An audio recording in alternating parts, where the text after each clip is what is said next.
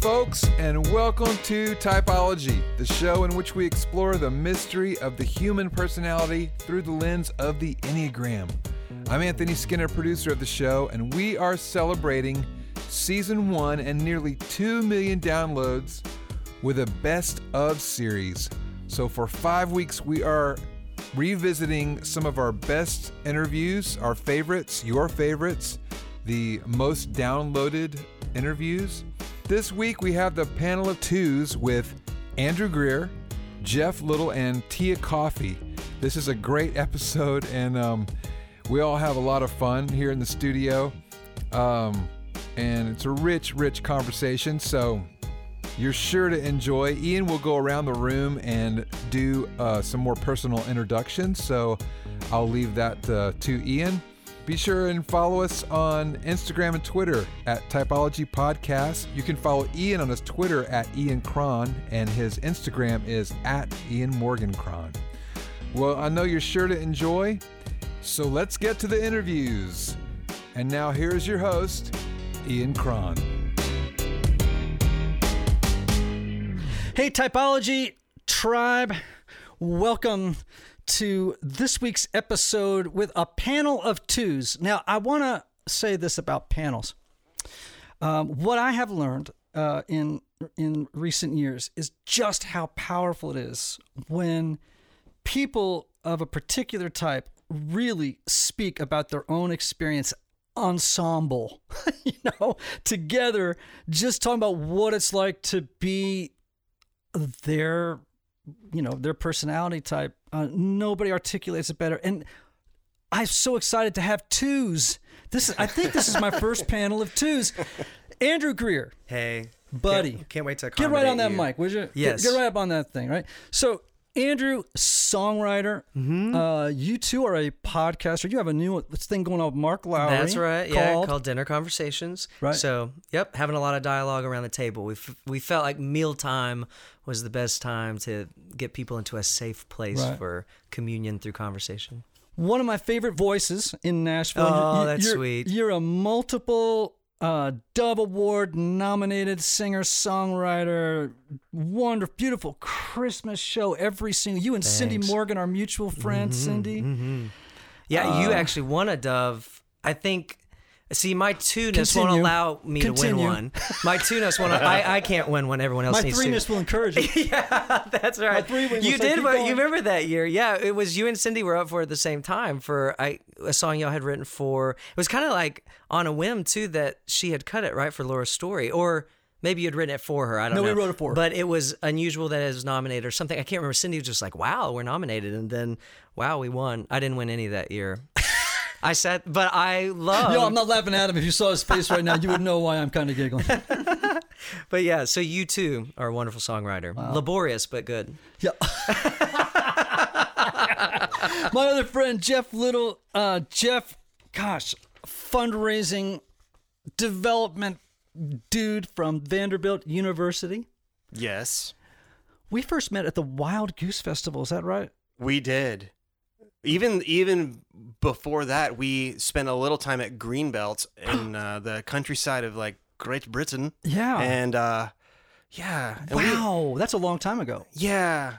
But you know, over time, I wore you down, and we became friends. and it took a couple of more domestic, like uh, United States-based meetings. But we, uh, yeah, yeah, you know, we know a lot of people from odd spots, Yep. and and I look, I read, I read Chasing Francis way back, like way back when it came out, Mm. and uh, You were just 13 or 14 then, right? He does look the same as And, when I uh, first met him 20 years ago. Um. So anyway, this is a real treat for me to be on this with you and and everybody. But I love, I just love the weird ways that everybody's paths, at least around Nashville, it seems like there's so many layers to relationships over time. so It's true. This is really fun for me. Yeah, that's true. And Tia, we're new friends. You are. Uh, I love what you have down here that you wrote about yourself. That you're you're the contentedly uncool, loud laughing mom of three teenagers. Is this your bio? Is this like, did you come up with this? Yeah. It's fantastic. that you spend your work days as an executive assistant, your evenings as a student, and your free time drinking wine. Hiking, having theological Yeah, conversations. Yeah, no, okay, whatever. That, that's the one that. Uh, and or hanging with your kids and an anxious chihuahua named Napoleon. That's pretty great. That's Yeah. pretty good copywriting too, I might add. Thank you. yeah, well done. Well, welcome to all three of you. Y'all are twos on the Enneagram, helpers, uh, sometimes called the givers. Um, twos are in that heart triad, right? Twos, threes, and fours. These are people who are all about the space of feelings, mm-hmm. feelings, feelings. We're with you there. Yeah, Yeah. baby. We're gonna have a. I'm a four. I'm in the heart. We're gonna we're gonna be slushing around in feelings in here today. Put your wellies on, kids, because we're gonna be float. We're gonna be wading in some feelings here. But I didn't want to be a feeler. no, oh, I'm sorry. You know, I didn't. I know And I've, I, and just in life, when I finally admitted to myself I had feelings and that I often wore them externally, you know, that was like a, no, I can't be that person. My mother was so, you know, uh, she had so much of a handle on her emotions. Really? And, oh yeah, and people loved her and respected her and wanted to be around her. She's not stoic. She's extremely sweet, genuine, sincere, but literally can walk away from a situation, uh, can can discern someone as unhealthy for her life and not think about it again and not think she owed them something, they owe her something or whatever. You know, so anyway, but my dad's a therapist, so I came Right. from that. So, so that worked that out. yeah, yeah, yeah. yeah, exactly. So, I'm that screwed. solved that yeah, yeah, yeah, yeah. So I got screwed. yeah. Wow. Okay. Well, that's a. We're gonna jump right in on that in just a second there, because that was like just holding out the chum for the all the fish are jumping out of the water at it. You know, fantastic. So yeah, we're in this heart space. Twos, the givers. These folks are are are people who see a world in which you need to give to get. Um, to see a world in in which um they they need to meet the needs of others and veil their own needs or deny even or even acknowledge their own needs because they think that if I don't meet the needs of others, if I don't take care of other people, I won't be loved. I won't be taken care of. I won't, you know, mm-hmm. I won't have any other value. My whole value mm-hmm. is really in self esteem. My whole self esteem is caught up in whether or not I can meet the needs of others. Now that's the dark side of two, right? And the beautiful side of two is pretty pretty amazing, and we'll get to that too. But But not yet. not yet. but just wait. That's right. All right. So tell me what it's like for you guys. What's what's what's two land like? It's But Geoff, what do you, what, do you, what oh, I mean, come on, tell us about being You know, there's so there's a. I, you did not ask me to do this, but in your book, coming back to you, in the uh, helper chapter, the two chapter, um, one thing that I really resonated with specifically. So I, I'm 42, and it's kind of the brink of midlife. And you said in the chapter that you're like, oftentimes, and I'm paraphrasing, oftentimes twos come to midlife and they realize they have to make some decisions or else they may not make it.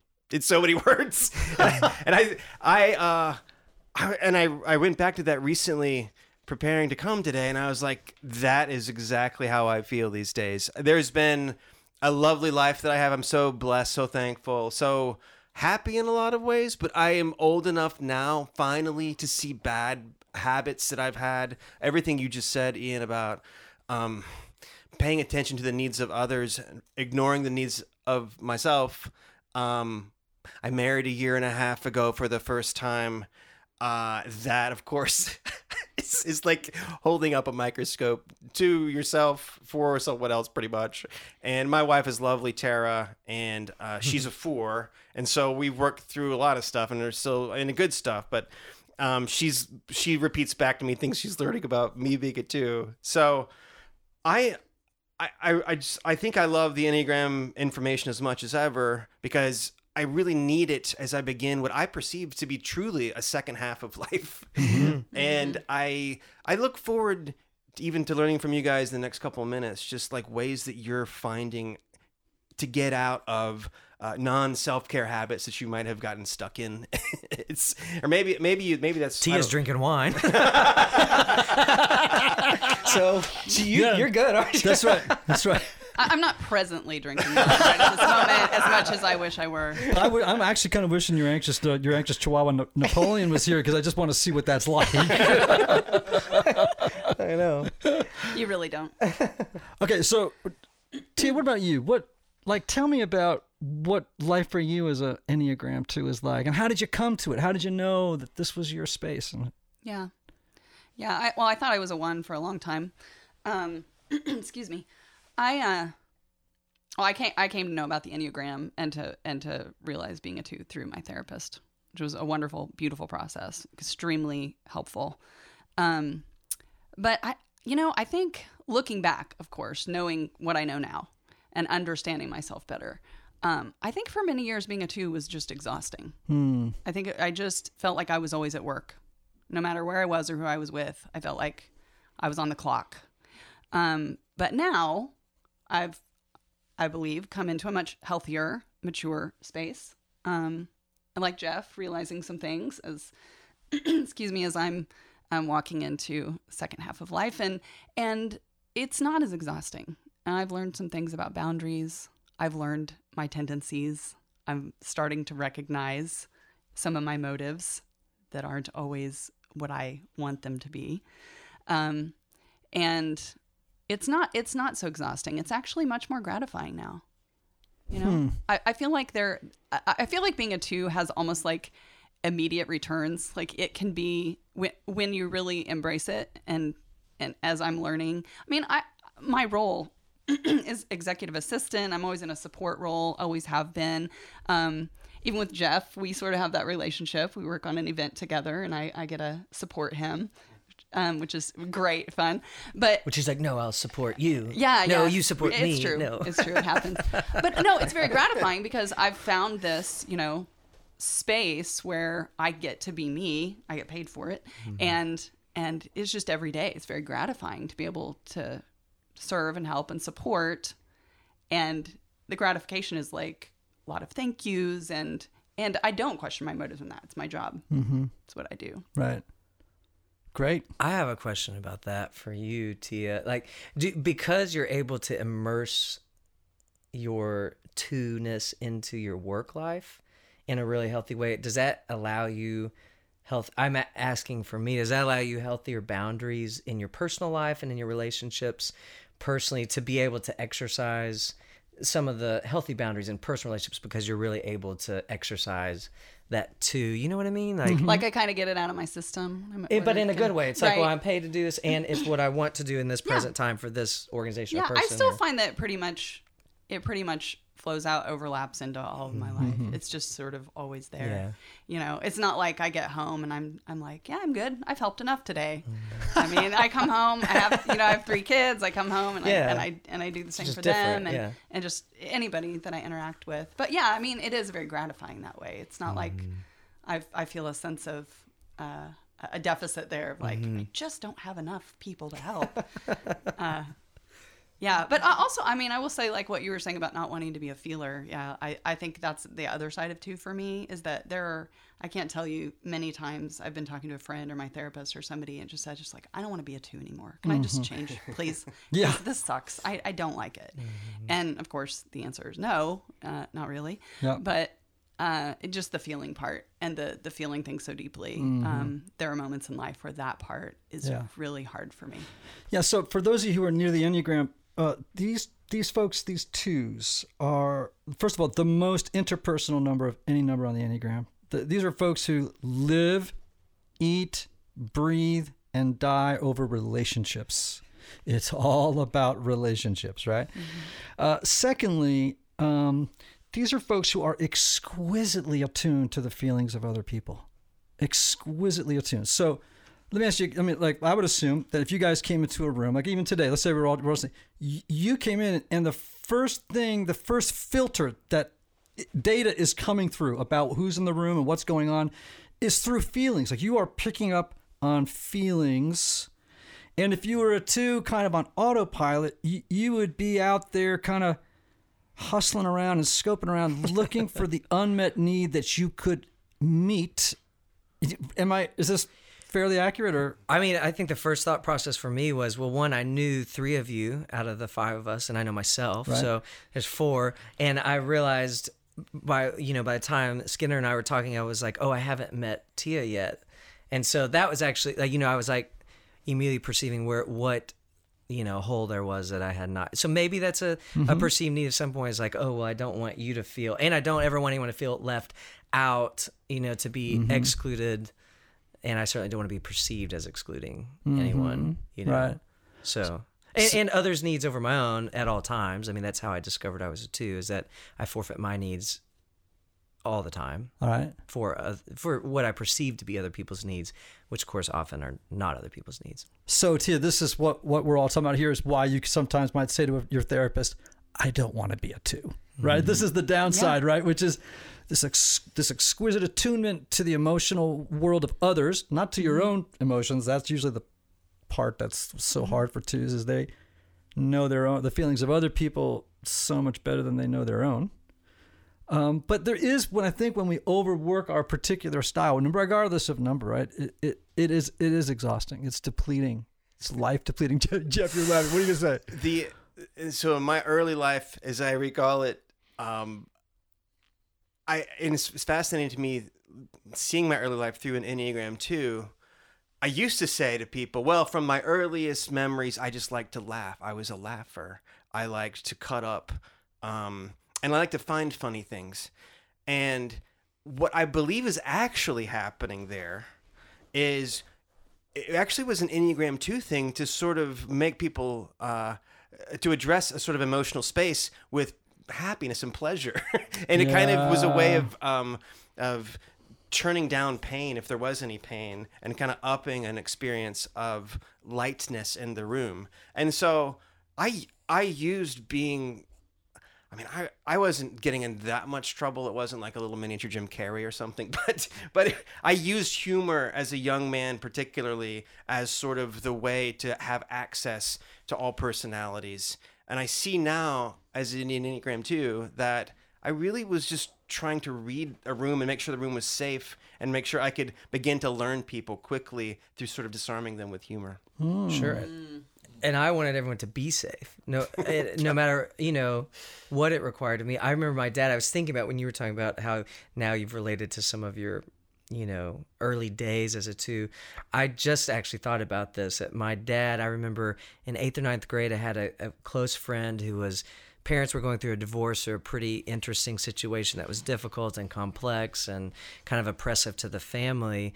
And there was another friend going through another distinctive family situation that was negative. And my family I grew up in was fairly stable and as functional as you can be. There was dysfunction in it. And I remember my dad one time at dinner being like, who else you got who else are you hanging out with besides these like three or four people who are and i said oh i, I don't know. And i re- thoroughly enjoyed them as people but i wonder if i enjoyed them because of what i could thought i could offer them. And he warned me then he said it is okay to to support people through their circumstances and through their hardships but you need friends who don't need you. Hmm. Whoa, say that again. he said you need friends who don't need you who just want to be with you. Wow. Wow. and i, I was very defensive Really? Oh, So, I mean, I you knew he cared for me, but I was also an adolescent. But I didn't have the wider perspective. I about myself, I guess, because I said, well, I, I mean, I thought of it in spiritual terms. I thought, well, it's mine to mantle other people's burdens, like Jesus did, because I am obviously the Christ. Did you used to use mantle as a verb? Because if you did, I just want you to know I, I, that, that just made my day. that was fabulous. Whatever that was, I liked it. Yeah. What rhymes with mantle? We got to write that down. That'll sing. Dismantle, which is the other. No, but I think it's it's very interesting, isn't it, that your dad was, I mean, as a therapist, but actually probably as just as a wise father, was able to kind of see your game. Right. And and call it out tenderly. He was a tender person. Mm-hmm. But there's a lot that I mean my defense I'm sure was because I felt confronted internally that I knew that I really was not having any of not even my needs met but just my desires to be with people and to it's been the consistent factor in my dating relationships has been uh, in fact my counselor said recently or the, most recently because I quit going a year ago but uh, Noted. Yeah. so I'm gonna. this is a real good time to get me for a podcast. Um, but uh, he said, You're really great at extending comfort to others. I don't think you actually have any idea how to receive comfort. Boom. Mic drop. That is so two. My gosh, that inability, that uh, that incredible ability to extend help and have no idea of how even to receive it. Forget not. It's like well, I don't even Yeah. know what where. I don't even have the hands or the, or the mechanism for receiving this. Right. So, I mean, in his response, that was in, in my dating relationships was then, how can you truly be intimate? Was like I I've had a history of, um, in my dating relationships of being cheated on, and yet being very like them being in love with me and wanting to be with me for my whole life or whatever. And he, we were trying to get to well, where's the because I, was beginning to see well where's the space? Maybe there's some gap there i'm not realizing. And well if i'm if i'm giving comfort this is my assumption or what i inferred from it but i'm not able to truly receive comfort then it's not intimacy. Hmm. Because i can't allow them to also take care of me i guess you know so then there's a gap in the like intimacy and so they're feeling filling that somewhere else without even knowing why probably Right. and not wanting to even but because all i can do is give and not actually receive there's not a there's not a yin and a yang you know it's just a yin or a yang depending on which i am Thank you, though. But, but, I mean, joking aside, thank you for for sharing that because I think that that would be very very helpful for some people. And Geoff, you went, mm, mm. Was that? I have uh, three BFF uh, guy friends we met in 1993 in August, all like uh, from different states at Belmont University. and we've been through every kind of life event. I mean, the kind of things you would if you knew, knew someone since you were 18. And we all still live in Nashville and we all have families of different shapes and sizes and, and so forth now. And we get together and we have such great history. There's so much history there. When I get together with them, I still wonder are they having a good time? Because I'm so sure that I don't have enough to offer to them.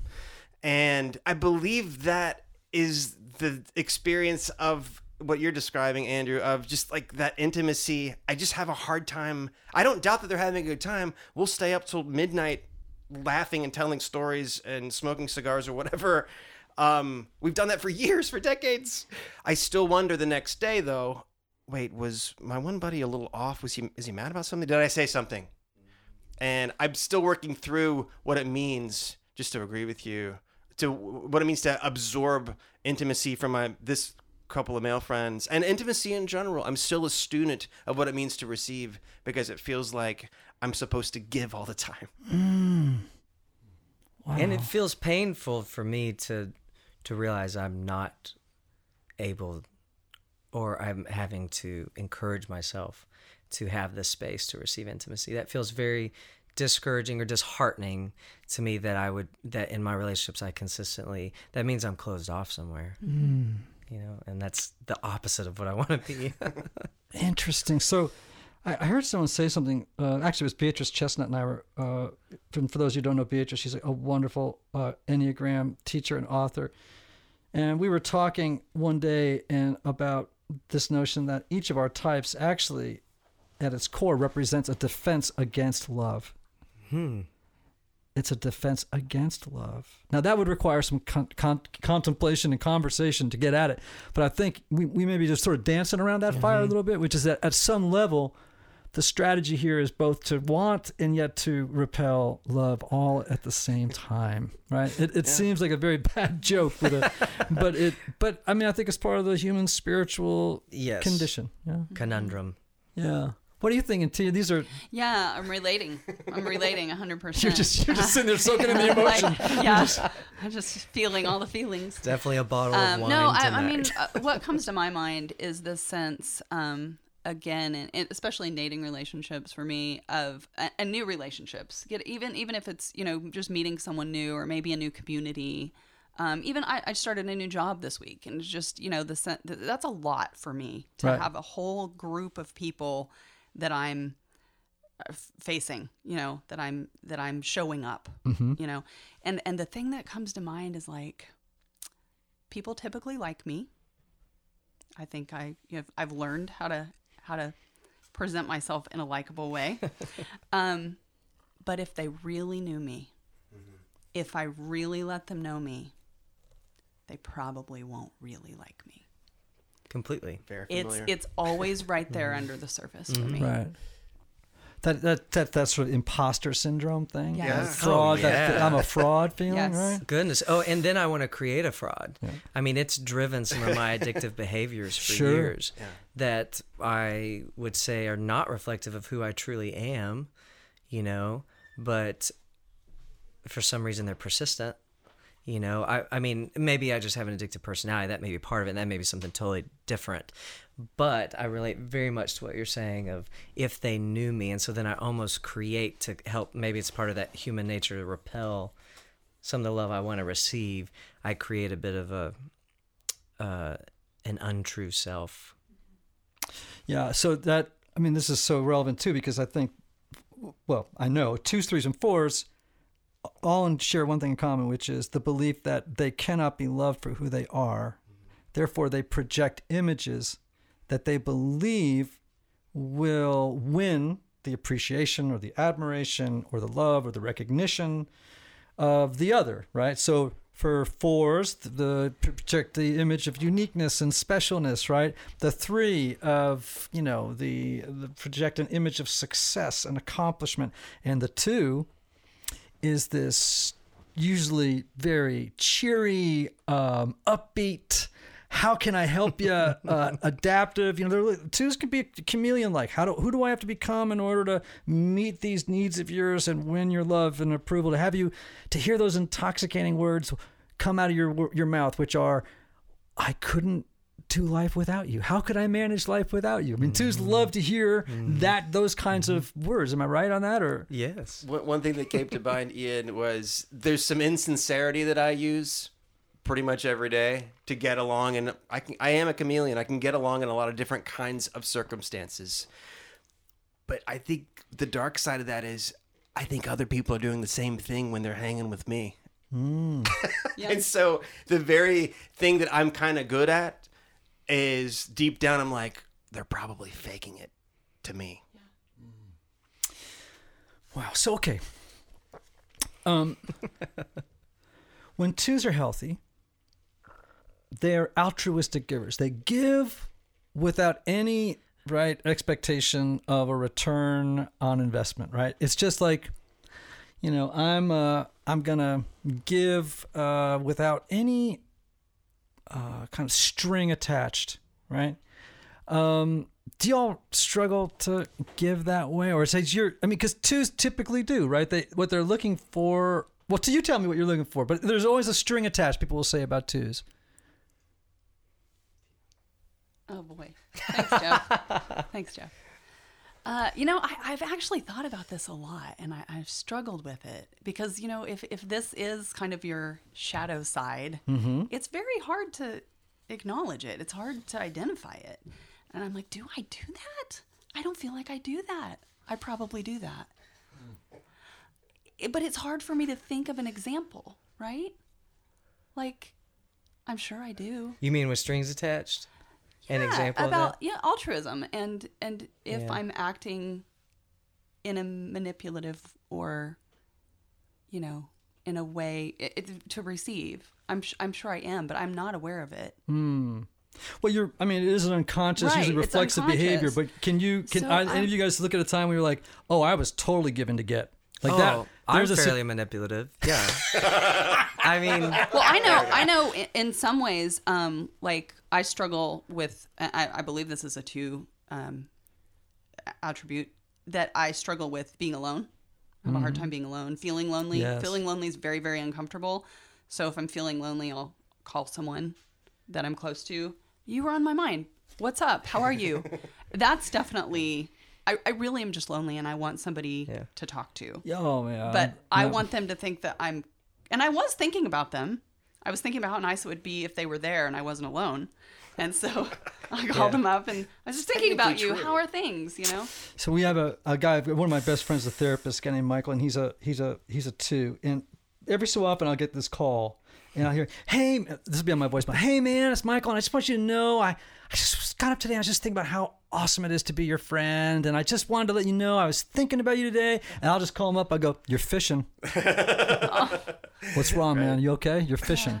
Because I can tell what he's doing mm-hmm. is he doesn't want to come right out as a two and say, I really feel like crap today. I'm lonely or I have needs or I'm this and that. So I'm just going to call and. And it's flattery. It's this weird kind Yeah. of flattery thing, Oh, which I think we flatter all Yeah. the time. so there's this seduction thing. Like I'm, gonna, I'm Totally. getting Oh. seduced. Yeah. Well, you're looking I at me even do it with my children. Like uh, if I have some idea in my head of like, oh, maybe I'm not being the best mom I can. I like text them at school. I hope you're having a great day, baby. All right. You know, and then they're like, I am. I love you, mom. And I'm like, oh, good. All is well. Well, the emoji comes and you're just like a hit. Yeah, I'll, like, you know, Just a happy and emoji kisses, comes. and I'm just like, life is good. My children love me. Hold on a second. Do you have like the? Okay, we should do like emoticons for different types, like which ones they use. You guys do the one with the kissy with the heart coming out of the mouth. Is that? If, is that? if we all were to look I'm up our most masculine recent than emojis, they would, yeah, they would. they would all be probably like happy, lovey, and and Well, I huggy don't know. ones. Is we have Again, you have actually on all my favorites. thing. Yeah, I have no frowny face. You know the favorites, the ones that pull up right away. Are they all like the it's all. disappointed It's face? either. I, I love the black emojis, so it's either like black thumbs ups, okays. It's a little angel. I, I use a little angel. Oh, what about the huggy face? Oh yeah, yeah, hands? yeah, yeah, That's- yeah. That one's yeah, great. when I have no response, so I go to the angel. I just, you know, and it's a black angel. I love it, you know, that because that's what you know serves me well. So anyway, but yeah, probably no. I don't like. Why would I ever put a frowny face in a Right. text? It's never gonna happen. Well, if you're a if you're a four on the enneagram, I can give you a lot of reasons. actually, I'm, actually, I'm going into my text right now to figure out how do I find out what emojis I use all the time because this may be the ultimate Yeah. enneagram test. Is Yeah. this we've just we just hit That's goals. a really book, cool, there's a yeah, book there. That's kind of cool. Oh my gosh. so what do you what do you, do you have like a Well, let me look. favorite two me just- seduction stories? But how do you Well, how do you just- win love sideways? yeah, well, look, I got to bring this up, and Uh-oh. we should just talk about this. Okay, let's go. The give to get thing was never more familiar to me and never more early in my life than in the faith context, which um, I'm still unpacking my two-ness in the eyes of my loving family who were great, but we had a lot of give to get for God. Yeah. And Oh. honey, and honey, just because this person treats you poorly at school, you're going to treat them very, very well, and God's going to pay you back. And that that will mess you up long term because not because eh, you know, I think it's almost a separate conversation what God's up to.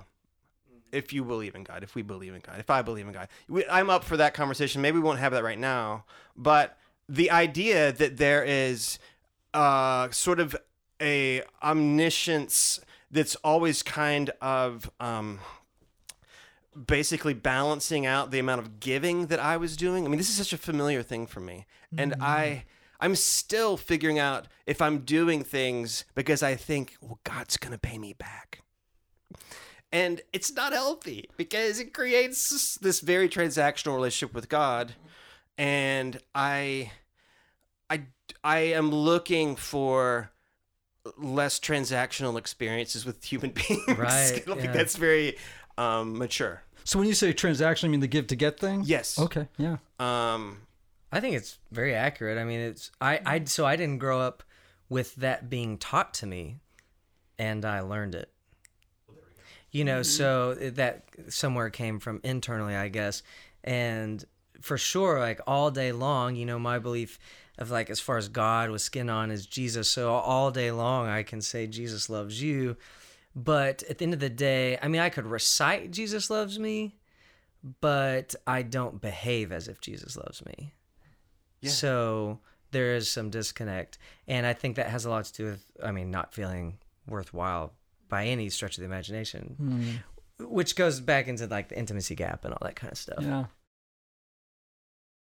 One of the things that I mentioned earlier in this chat together was that I feel like I'm in, entering a second half of life, really with a lot of, of deference to my uh, my beloved Enneagram 2 community and, and reading up on this. It- for me, it's realizing uh, sort of what I was saying a minute ago about I need to be more careful about how I think about uh, giving, and and because here's two examples. In my early twenties, this is how Andrew and I met years ago. I was overly involved with this youth group volunteering that I did, and I can see it now very clearly. At the time, though, I just I was like, if I will just give and give and give of my time, talents, and treasures to this youth ministry at this suburban church, and everybody was really cool. I had a lot of fun. I learned a lot. I still have friends from that environment. But but here's here's something that I and I repeated the same thing with a very different kind of church in my 30s, uh, all the way up until about a year ago. Was I just kept I, I have a tendency to get involved with faith communities and give until I burn out. And I am not the guy you want to be around when I'm burnt out. What happens? what happens when you burn out? I it's it's not normal the level I'm a pretty happy guy, but the level of vitriol that I will feel so deeply, I will feel so betrayed by church communities, which I mean I, I, you know I guess people are people no matter where you are, Yes, but pre- you know hypothetically you're are in a church community for some sort of spiritual growth. So I don't think it was ever as bad as I felt it was. Mm-hmm. I mean the level of de- demonization I gave to different people by the time because I burn out years ago in my 20s with one faith community took some time off did the same exact thing basically in the last 2 years and I'm realizing Geoff you you need to figure out this piece of your give nature as a two and put up some boundaries there. Hmm. I don't know what you guys in in a Yes. in a scenario where it's not encouraged to have many boundaries. I Mm, think that's the that's difficulty. said. it is a spiritual community. I mean, there is a should be a bigger picture idea to it, but I don't think in our church communities that as a whole we one are very functional, healthy, and therefore helping each other exercise boundaries is not the mo. I don't think. Mm-hmm. So then it takes an extra level of you know fortitude or inside encouragement or whatever to be like to say to say no you know like i mean i've been definitely taken advantage of in several situations through churches th- through personal relationships mainly uh, that i didn't even know i was part of you know and then um, i'm being manipulated controlled by people and they're excusing that because we're in a church setting. And luckily, I do have a pretty healthy father, so I just ask him, and he goes, "No," you know. and so then I, that's where I get my encouragement from, hmm. is outside of the church. So I think we have to. I, and I don't know what that. I mean, this is a big conversation, but I don't know what that has to say about any of that. I'm still I still feel a church community, a faith community is very vital to my life and my health. So there's the both and. Yeah, I mean, we bring our. I mean, I don't know. My, my whole thing with it is, is like, number one, I. Whenever someone tells me they're disillusioned with church, I go, "That's probably because you walked in with illusions." In fact, you can't be disillusioned unless you had illusions at the front end. great point, You know yeah. about about human beings. You know, I mean, your church is as likely to be as screwed up as your condo association. You get five people in the same room, right, Right. with competing agendas and wounds and histories and pasts and triggers and whatever you call it. Stuff's gonna happen. Yes. Right? Good stuff and not so good stuff. And the problem is, is that when you put it into a religious context, it just gets. Uh, it's like the whole thing becomes more, uh, inf- you know, flammable. Yeah. The possibility of flames breaking out and hurting people is pretty, you know, pretty high. You know, the damage can be pretty high. the chance to ma- I and I, I'll say this including my own because I have an, I have had and still have agendas in faith community life Right. but the chance to mask that is the chance to mask it for the glory of God Yeah, well, so whenever toxic spirituality meets type, right right? Regardless of whether you know it'll right. But we also we have to, for me personally, I also have to realize, um, in most situations, I'm not talking about abuse situations, mm-hmm. but just mm-hmm. normal life weirdness. I always have to step back and go, how have I been complicit in this re- in this mm-hmm. relationship gone bad? Yeah. You know what I mean? Yes. Oh, Like how yeah. has my type been playing this mm. game along with Yes. this thing? And and not to say, oh, I'm completely wrong. You know, I'm I'm all bad. It's just to say, eh, you know, nothing's ever 100 zero. It's someone's. You know, what's No. Yeah. what, what was my piece here going Usually on? I didn't say no a long time ago. I was Right. I was thinking uh, when when you were talking, Geoff, and I completely relate, like hundred percent. I used I used to be on staff at a church, and it was like I was always at work. If I was at church, I was work. If I was at work, work I was at work, and really got burnt out really badly. But I was thinking of the uh, the phrase "you can't outgive God." Right. And I like, I feel like twos are like, here, hold my beer, you know, like, or, I mean, my Bible. Here, hold my Bible. Hold my wine.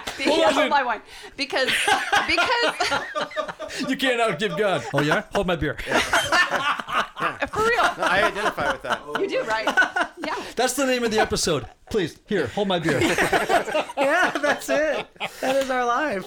That is It our is. life. it is. Yeah. Okay, so all right, so but but we I like to say to people, look, you're you're not your number, right? These are the, how do we get to be who we are, right? I mean, I, and you know, add add on, but I mean, part of it is genetics. It's temperament, it's disposition. I guarantee in all three of your cases, you came into the world predisposed to this spirit of generosity towards others, towards hmm. I mean, that attunement's a gift. It's not a you know, if you're just a normal neurotic, right? I'm not talking about like someone who's on, you know, some crazy. I mean, that's a gift, right? To be able to have that kind of attunement. Uh, and so, so we got temperament, disposition, right? Meets early life, childhood experiences, right? Meets culture, meets blah blah blah, and suddenly, you know, personalities start to form and traits start to emerge, right?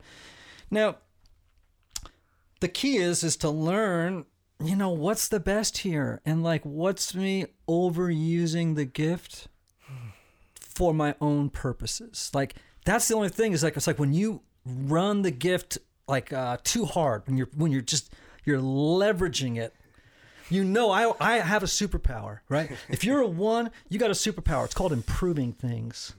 You just you everything you see, you know how to improve. That's a superpower. That's a good thing until you overuse it for your own purposes, and then it becomes perfectionism that becomes torturous to you and others. If you're a two, what happens, right? You take the natural gift of giving and helping, of being attuned to what others need, and then you're like, nah, I can use this for my ego's agenda, which is to get my own needs met. You see how it gets Yeah. twisted on itself? Yeah.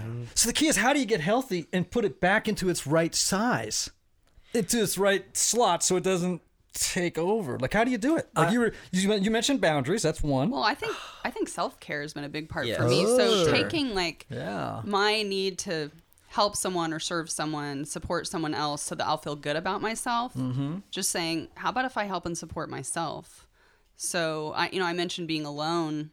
Um, I mean, I got to the point where I just started taking myself out. You know, like I'm instead of feeling bad that I don't have anybody to spend you know, Friday night with, I just like okay, I'm gonna date myself Yeah. you know, and go to a movie, go out to, and and it has been really good for me. And when I'm feeling that sense of like, I need to find, I need to call someone, I need to find something to do that's helpful, or you know, maybe I should be volunteering more. Maybe I wouldn't feel this way if I were, you know, you know, uh-huh. more useful in the world. Um, taking a step back and going, is that really what I need? Hmm. Because I'm doing a lot. Maybe what I really need is to be still, hmm. um, and you know, take care of myself. Hmm. Maybe I need to help myself. That's really good. I mean, I think that is such a important theme for twos, which is for their own healing work, their own transformational work, which is learning how to be alone because you're so interpersonal. Mm-hmm. It's like I don't exist outside of the context of relationship. So if I'm alone, I'm not. There's nobody here. You, mm-hmm. you know, is that? Mm-hmm. I've never said it quite uh, like that. Is that accurate? yeah, I mean, I think so. I, I, and I think, I don't know if this is how I combats the wrong word, except it's what I want to use. Combat that. Uh, one thing, I mean, Tia, I don't know if you've heard of this, but there's a thing called MoviePass, and it's only ten bucks a month, and you can go to as many movies as you want. And I found that to be good for my self care because I will go. A movie is a place I feel safe going alone. I don't want to go out to eat alone. I don't want to, but to, for self care. And I love sitting somewhere where I'm engaged, but my mind can suddenly be engaged in a way that's totally focused for a couple hours on something outside of how I can help someone else or whatever's waiting for me outside the theater. Anyway, so you might try to find them as a sponsor, but uh, but but receiving for me now. Maybe this is just personality. Maybe this, which would be tied in to my two, right? So you can opine on this, Ian, but. He said, he also used the word opine, Opine. today, and he did it with that beautiful genteel Southern accent. opine, opine. Continue. Mantle, opine. That could be the title, mantle, comma, opine. Um, but to receive what people are saying about me. There are three instances I can think of in my life uh, that, uh, at least in my recent life, the last 10 years, that have been some of the, the that, where I have actually listened to the encouragement or to what was said about me. One actually was something you said one time. You won't even remember it. Uh, one was something Cindy said one time, and another was our mutual friend Patsy. So to be able now, it takes certain people for me to be able to hear that, or maybe be in a zone to hear it. But I screenshotted that text. I saved that note, you know, in a, in a special place where I can access it because I believe them.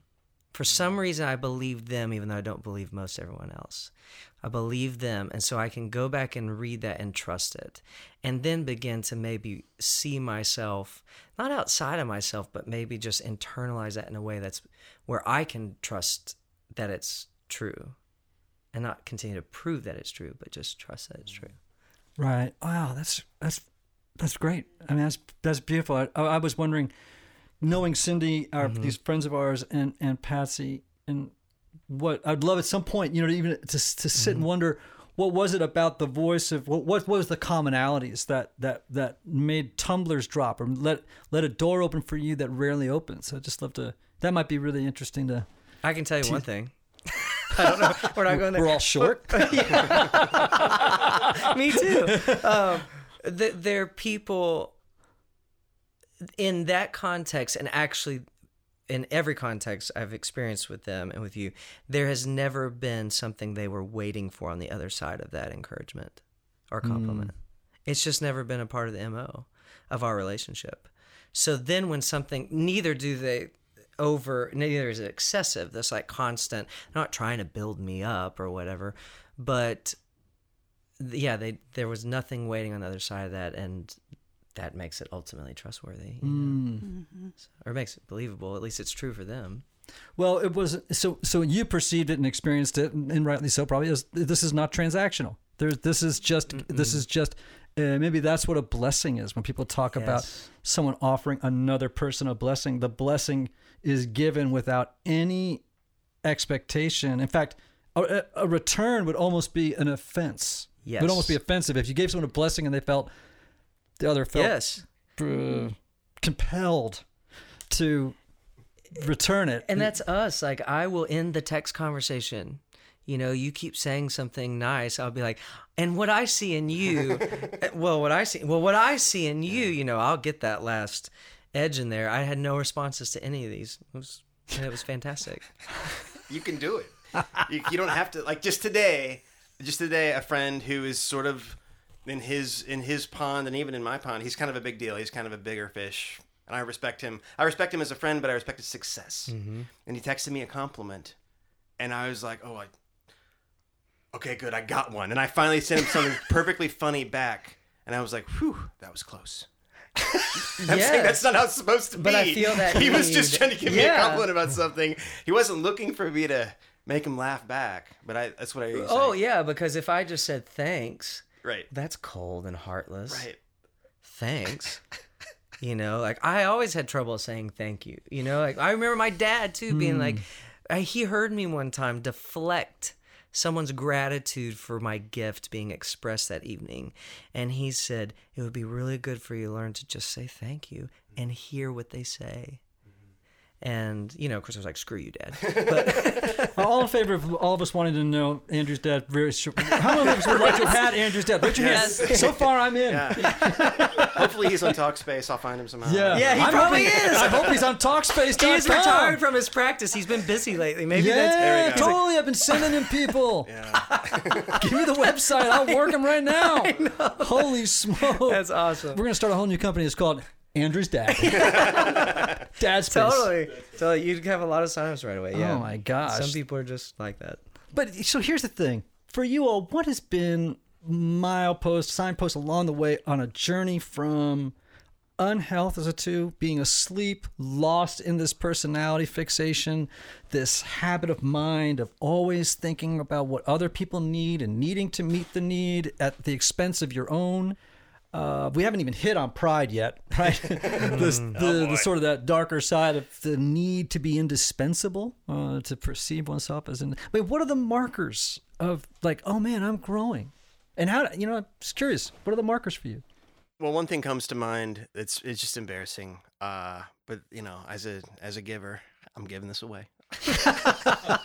I moved twice in the last 18 months. Part of it was marrying, and they were they were they were happy moves in a sense. I was kind of uh, moving up, moving on up, and um, um, but part of that was having to look in boxes I hadn't looked in in several years, some of which included old journals.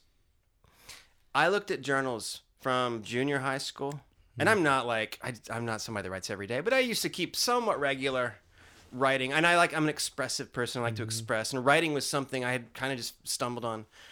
But but the the thing that i want to say that's kind of a marker for me is i notice how in my old self-talk um, from back when i was like 10 11 12 years old all the way up to until about five years ago it was a real fixation on lord i've sinned again and I've done this and that that just weren't according to you know Colossians three. What you know, I had I had been around a lot of fundamentalist uh, Christianity in my early life, so I was used to thinking about myself as you know this sinner saved by grace, but still a sinner. A lot of uh, of the um, the machinations of just you know I'm just I'm, I'm covered in the blood of Jesus, but I'm I uh, I wow I have a sin nature.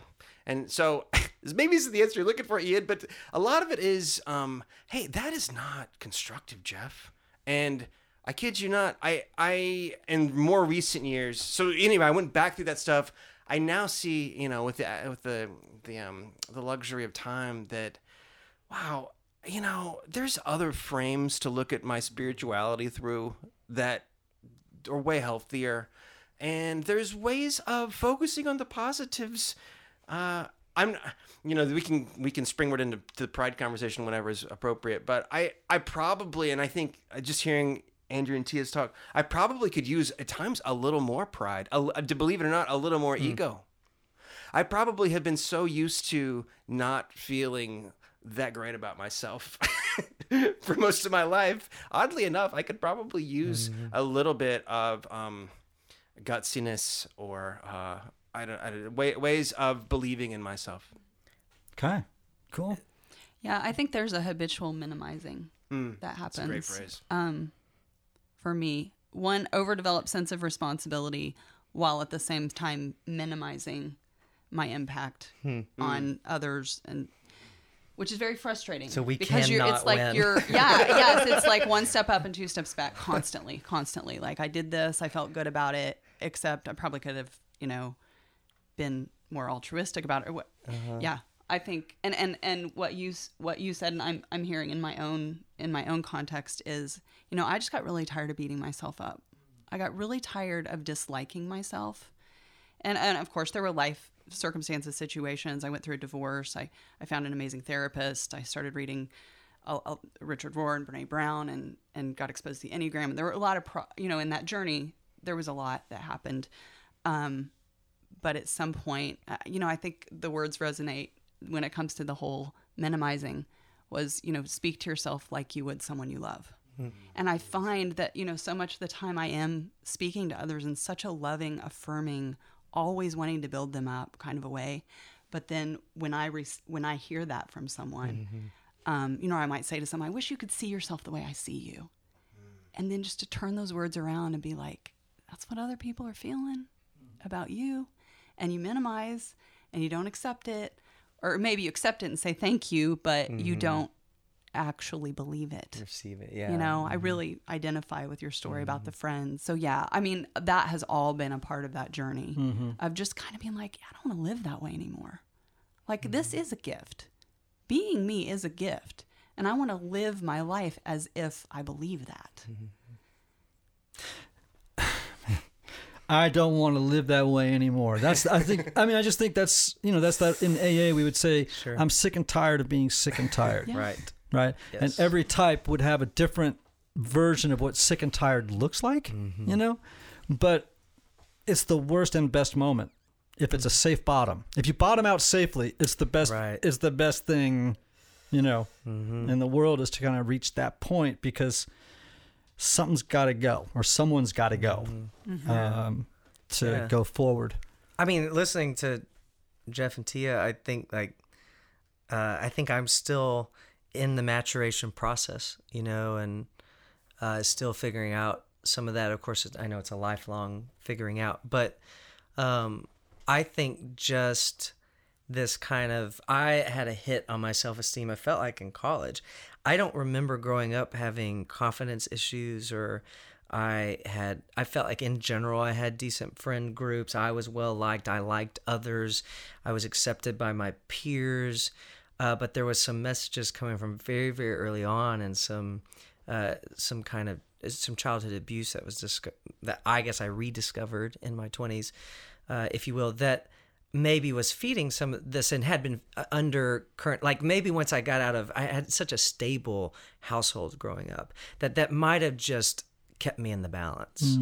And then when I got out of that stability and was left to my own constructs, there weren't really a lot of constructs. So uh, my self esteem plummeted and I had no idea what was going on. You know, like, why do I suddenly feel this way in relationship to everyone? Mm-hmm. And so for me, it is constantly coming back to place when you're talking about your spiritual journey, Geoff, there's real poignant things there as far as like believing that I was created good, you know, that is where I'm trying to live from. Mm-hmm. Believing that I was created good, mm-hmm. you know? And so, what that might do for my um, entire life, and certainly what it might do for not only the way I interact with myself, but I'm so concerned about how I interact with others.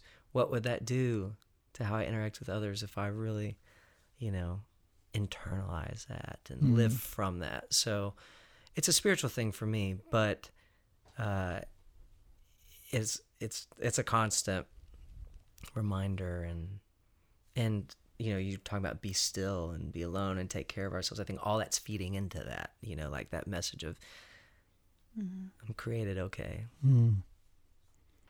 No improvements needed at least not today.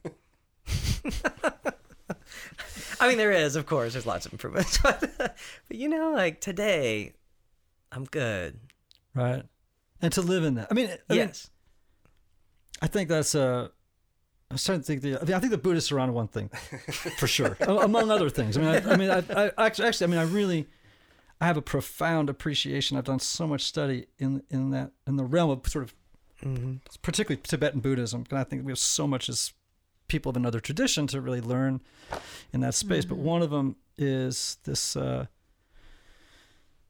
you know, this notion of compassion and self compassion uh, which is not you know this sort of therapeuticized kind of term it, it, it really has to do with uh, wanting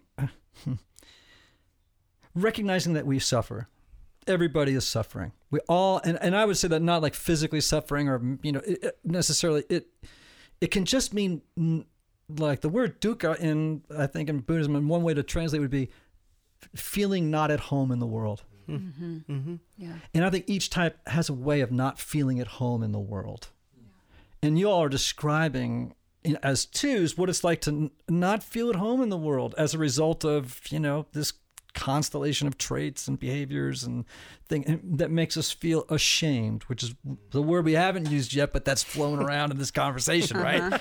Uh, and gotta go Yes, gotta go. Whoa, that shame has gotta go. Uh, and and and yet, so there's that feeling of not at home in the world. We we we we have these strategies to try and feel more at home and to find our place, to, our way of being. And but what are we looking for? The Buddhists are right. I don't care what the Christians say about this. The Buddhists are right.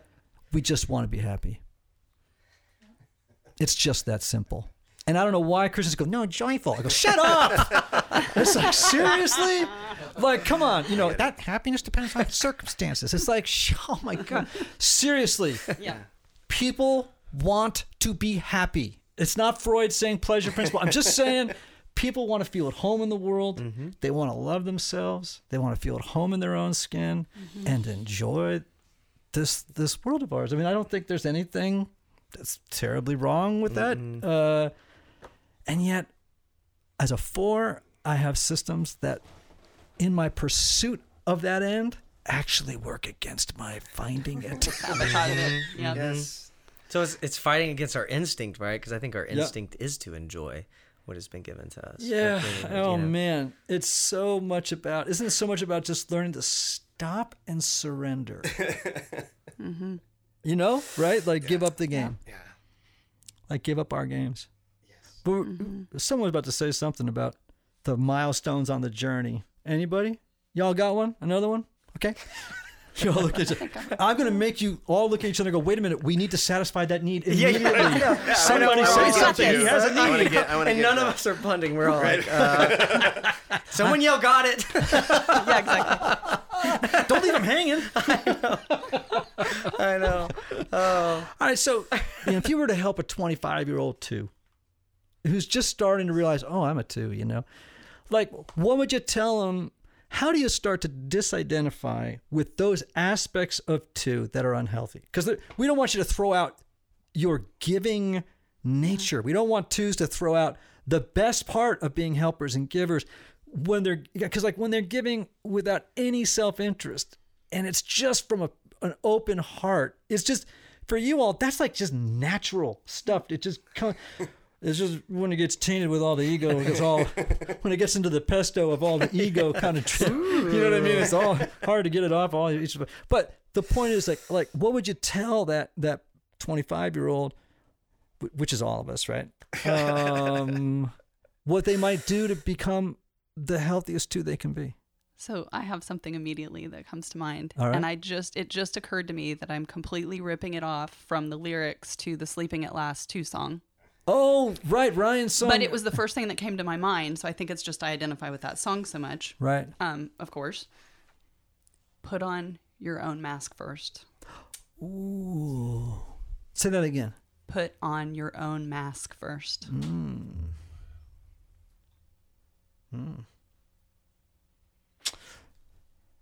Pretty powerful, right? Since twos and threes and fours, they are the expert mask makers, um, trying to win the appreciation of and the love of others through this projected image. Mm, yeah. All right. Great.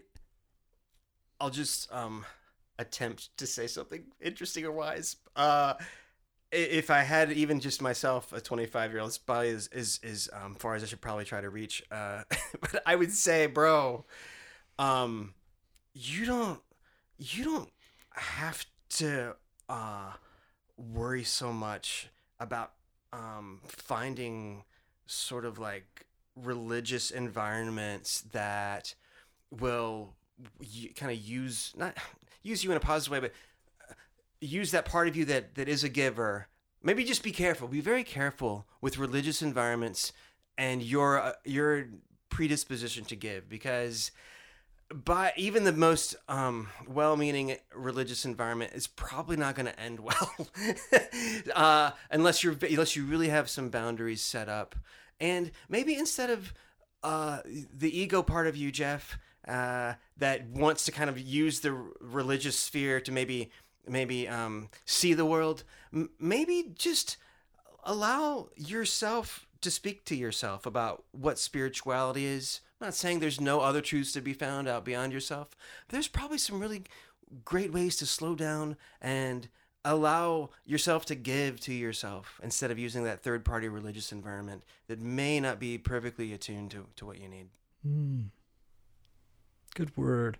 You you've actually just triggered about a million thoughts. I have like minnows, like scared minnows, blount oh around my brain right now, running in a million directions. Because just thinking about twos in particular in religious communities, that it may be the most susceptible, vulnerable number in, in hearing you say religious communities. Um, I just hadn't really even thought of it that way until just now. That y- y- y'all may be the most susceptible to a particular kind of uh, mm, abuse, maybe too strong a word, but getting into a, a dance. i'm Uh, so attracted to yeah. per, to big personalities i mean why do you think i'm here ian Um, I mean, I'm kidding. I want I thought it was for Napoleon the Chihuahua. I didn't. I, no, I'm, I'm so attracted to charismatic, uh, big personalities, m- m- man or woman. It doesn't matter. Just interesting people uh, that I just find I want to give into that and find. And man, just because religious communities are made up of human beings, uh, great things and not so great things all at once. Uh, I mean, it's what you're saying. I, I, I, I have a predisposition to lose myself in that, and, and under the banner of, well, I'm, I'm doing it ultimately for the Lord. Mm, right. It can get dark. So Yeah. Oh yeah. Mm-hmm. Yeah. It sure can. Yeah. Whew, yeah. All right. Lord- No, that was great, man. No, I think you're. I think you're talking to a lot of people. Yeah, Don't don't, I don't, with that. don't feel like that was a disservice to you or to anybody Yeah. else. No. Um, And I think the Lord is like the Lord has many faces for twos. I appreciate that. Mm-hmm. So it's hard to find the real one. mhm. You know, as we were thinking about what we would tell, as I was listening to y'all, what you would tell a 25 year old two, and I was thinking, visualizing a 25 year old that I know, you know, and what I have said to him on several occasions because there's a lot of striving in a lot of different ways and I he may be a two he may not be but there's a lot of that quality in it and the only thing I can that I the thing I keep being compelled to say to him is that I love you and that requires nothing from you and it's attached to nothing from me. I love you and you are loved. Like just that blank, you know, that foundational thing which I I believe is the story of the God, the true story of the gospel. And so then I hear what you're saying that all of the stories that are patterned through these numbers are in opposition mm-hmm. to that or at least mm-hmm. are resistant of it because that's the that's the true story.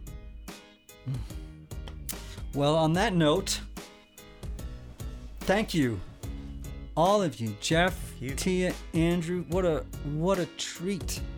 I mean, I could just keep going here on this, and uh, You're a But- treat. oh, I'm gonna end that text. That was very. Did y'all see that too at work, people? hey, listen. Before I head off, did I mention Talkspace? You did. I did. There's more. I bet you Tell could, me you could say more though. I could, right?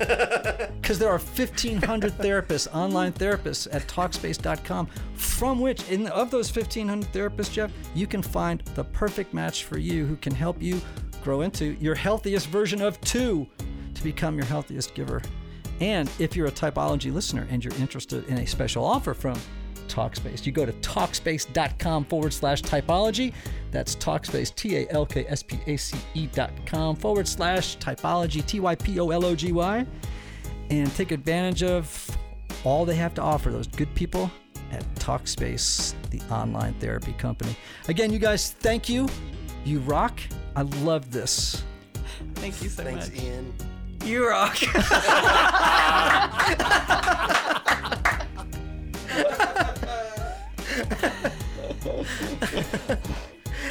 Perfect. and in closing, my friends, remember the words of the great Oscar Wilde Be yourself. Everybody else is already taken.